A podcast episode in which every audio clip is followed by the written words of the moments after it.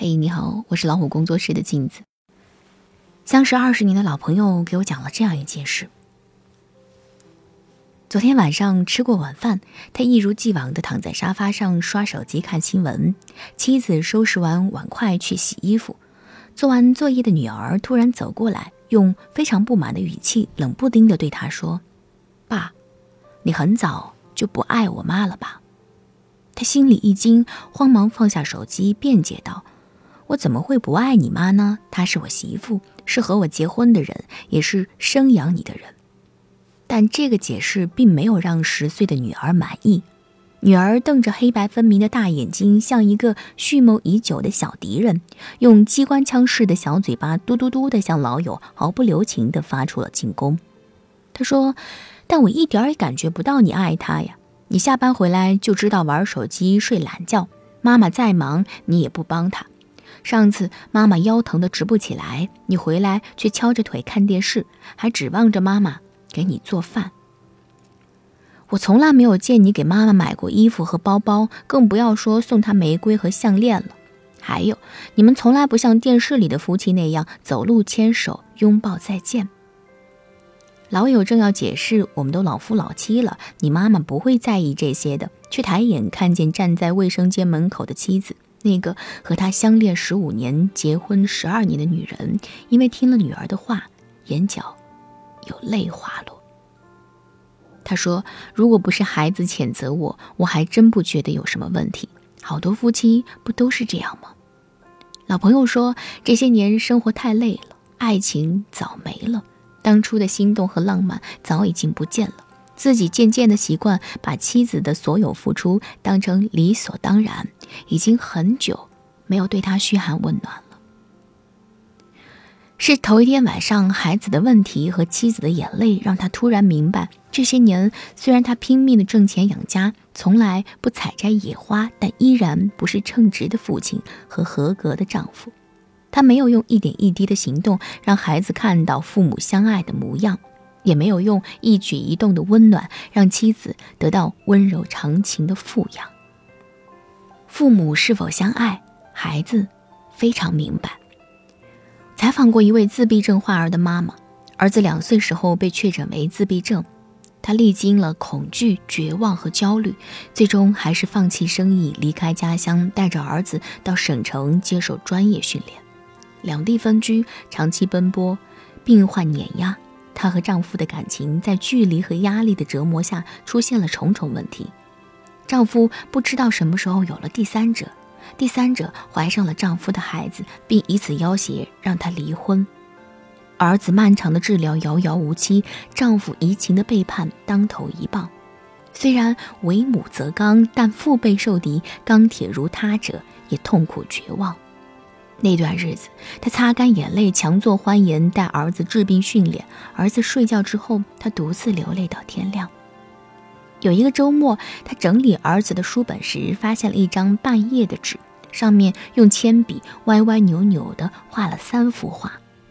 第一幅是爸爸妈妈拉着一个小人儿，第二幅是爸爸背过身走开，妈妈独自拉着小人儿，第三幅是妈妈一个人，脸上的泪。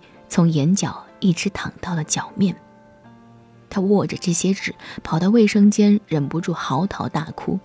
他以为自己掩饰的足够好，不料自闭失语的儿子心里清清楚楚。五岁的儿子不仅完整的画下了父母感情的突变，而且准确的画出了妈妈压抑、悲伤的眼泪。父母婚姻的质量，就是孩子眼中爱的最初模样。相恨相杀的父母在孩子心中种下了恐惧和悲伤，让他穷尽一生也难以走出原生家庭的影响。相亲相爱的父母则在孩子心头撒下了安稳和阳光，让他拼尽全力也要找到自己心中的那片芬芳。三年前，我负责的一个情感专栏上刊登过一个女孩的故事。记得她来信说：“我虽然二十八岁了，单身却不恐婚。”比我还不着急的是我的父母，从我十八岁时，他们就一直教育我：这个世界上很多事儿可以不随我心，但唯有结婚必须和相爱之人。他的父母是普通的小镇居民，穷小子出身的爸爸，在镇上偶遇长辫子的妈妈后，就展开了爱情攻势。因爸爸家兄弟太多，家底太薄，外公外婆一开始不同意这门亲事。为出人头地，二十四岁的爸爸在高考恢复第二年考上了大学，顺利拿到商品粮，如愿抱得美人归。虽然妈妈没有爸爸的学问高，但爸爸对妈妈的宠爱却让他看见了爱情的模样。爸爸刚在城里上班的时候，每次回来都会给妈妈买礼物，从发卡、手绢到裙子、大衣。为了让妈妈少受妯娌间的气，爸爸二话不说，连夜把妈妈接到城里来，从此很少回去。妈妈爱吃绿豆糕，爸爸每个月发工资后，第一件事就是买一兜绿豆糕。这习惯一直保持到现在。为了供养他和哥哥读书，妈妈后来开了间烟酒店。爸爸一下班就把妈妈从店里撵回来自己看店。当然，妈妈也很爱爸爸。妈妈至今谈起爸爸当年爬到树上捅开外公家窗户给他扔情书的事儿，脸上还闪烁着少女般的羞涩。她说：“小时候不觉得父母间这些爱情往事有什么。”长大后才觉得，父母的相亲相爱就是对孩子最好的爱情教育。我和一小部分读者保持长久联系，这位姑娘是其中的一位。上周，三十一岁的她订婚了，朋友圈里她发了一张自己和爱人十指紧扣的照片，配文为：“只要最后是你，晚一点也没有关系，真好。”那个有机会看着父母相爱模样长大的姑娘，也会在婚姻中把爱人看得珍贵而重要，把生活过得安稳而美好吧。最好的爱的教育是父母相亲相爱，最好的家庭教育是父母不断成长。对于孩子来说，家庭带来的重要安全感之一就是确信父母彼此相爱。前段时间因为工作和买房，我一度陷入选择的两难和焦虑。对先生缺乏耐心和接纳，也时常因为琐事和他发生争执。也就是在那段时间，儿子患上了流感，久治不愈，学习下降。我意识到问题在自己，向先生坦诚了自己的压力和痛苦。好在他一向宽厚待我，我们渐渐的好起来。有一天下午，儿子骑着平衡车在前面跑，我和先生牵着手走在后面。儿子看见我们，开心的返回来对我说。妈妈，这才是你和爸爸谈恋爱时的样子啊！你看，每个孩子都是敏感的观察者，他们未必知道什么是恋爱，却能准确无误地捕捉到爱存亡的气息，并以或健康自信的生长，或患病叛逆的症状提醒父母拥有怎样的婚姻质量。一个人对待伴侣的态度和温度，藏着这个家未来的风水和命运。为人父母的两大误区：一是长大成人后就忘记自己也曾经是敏感的孩子；二是结婚生子后就渐渐忽略了爱人的性别。前者让我们想当然地站在所谓正确角度上对孩子妄加指责，而忽略对他们感同身受的理解和接纳；而后者让我们渐渐对那个陪我们最久的爱人丧失爱的能力，甚至把婚姻亲手送进冰冷的坟墓。我们总是打着工作太忙、生活太累、老夫老妻乃至平平淡淡才是真的名义，对爱人怠慢，对婚姻偷懒，对家庭推责。我们恰恰忘记了，忙碌到忘记生活的不是工作，而是焦虑的我们；疲倦到懒得亲吻的不是婚姻，而是枯竭的灵魂。直到有一天，我们的爱人因为别人一句甜言蜜语或一个廉价礼物，深陷出轨、背叛婚姻；而我们的孩子在父母相杀相恨中变成问题儿童，或重蹈不幸婚姻，我们才恍然大悟：相互消耗的父母不仅毁掉了彼此，还毁掉了孩子的一生和家庭的未来。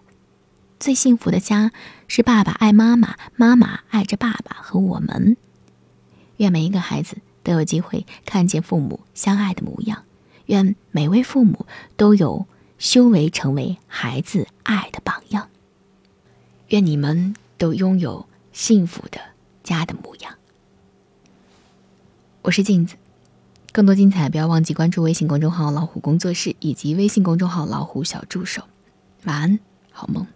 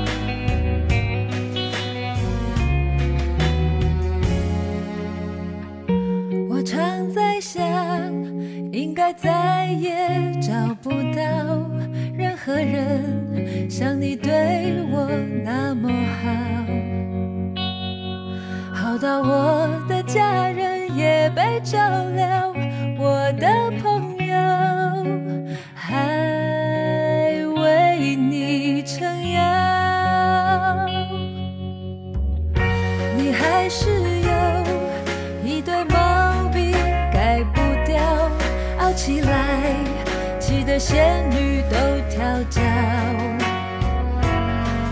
可是人生完美的事太少，我们不能什么都想要，你是我最重要的决定。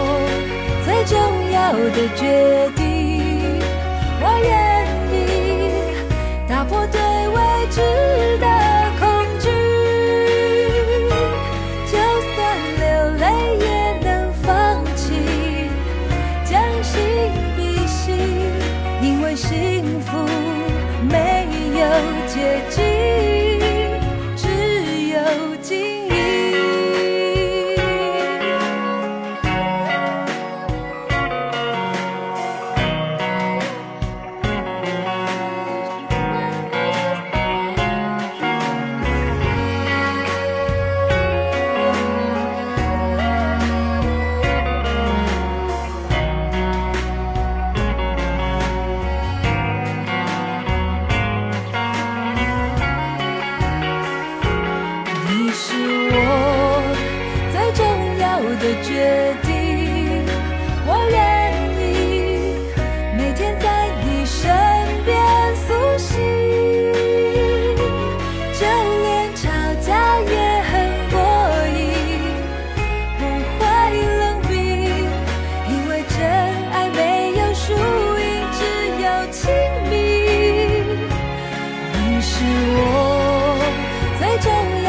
决定我愿意打破对未知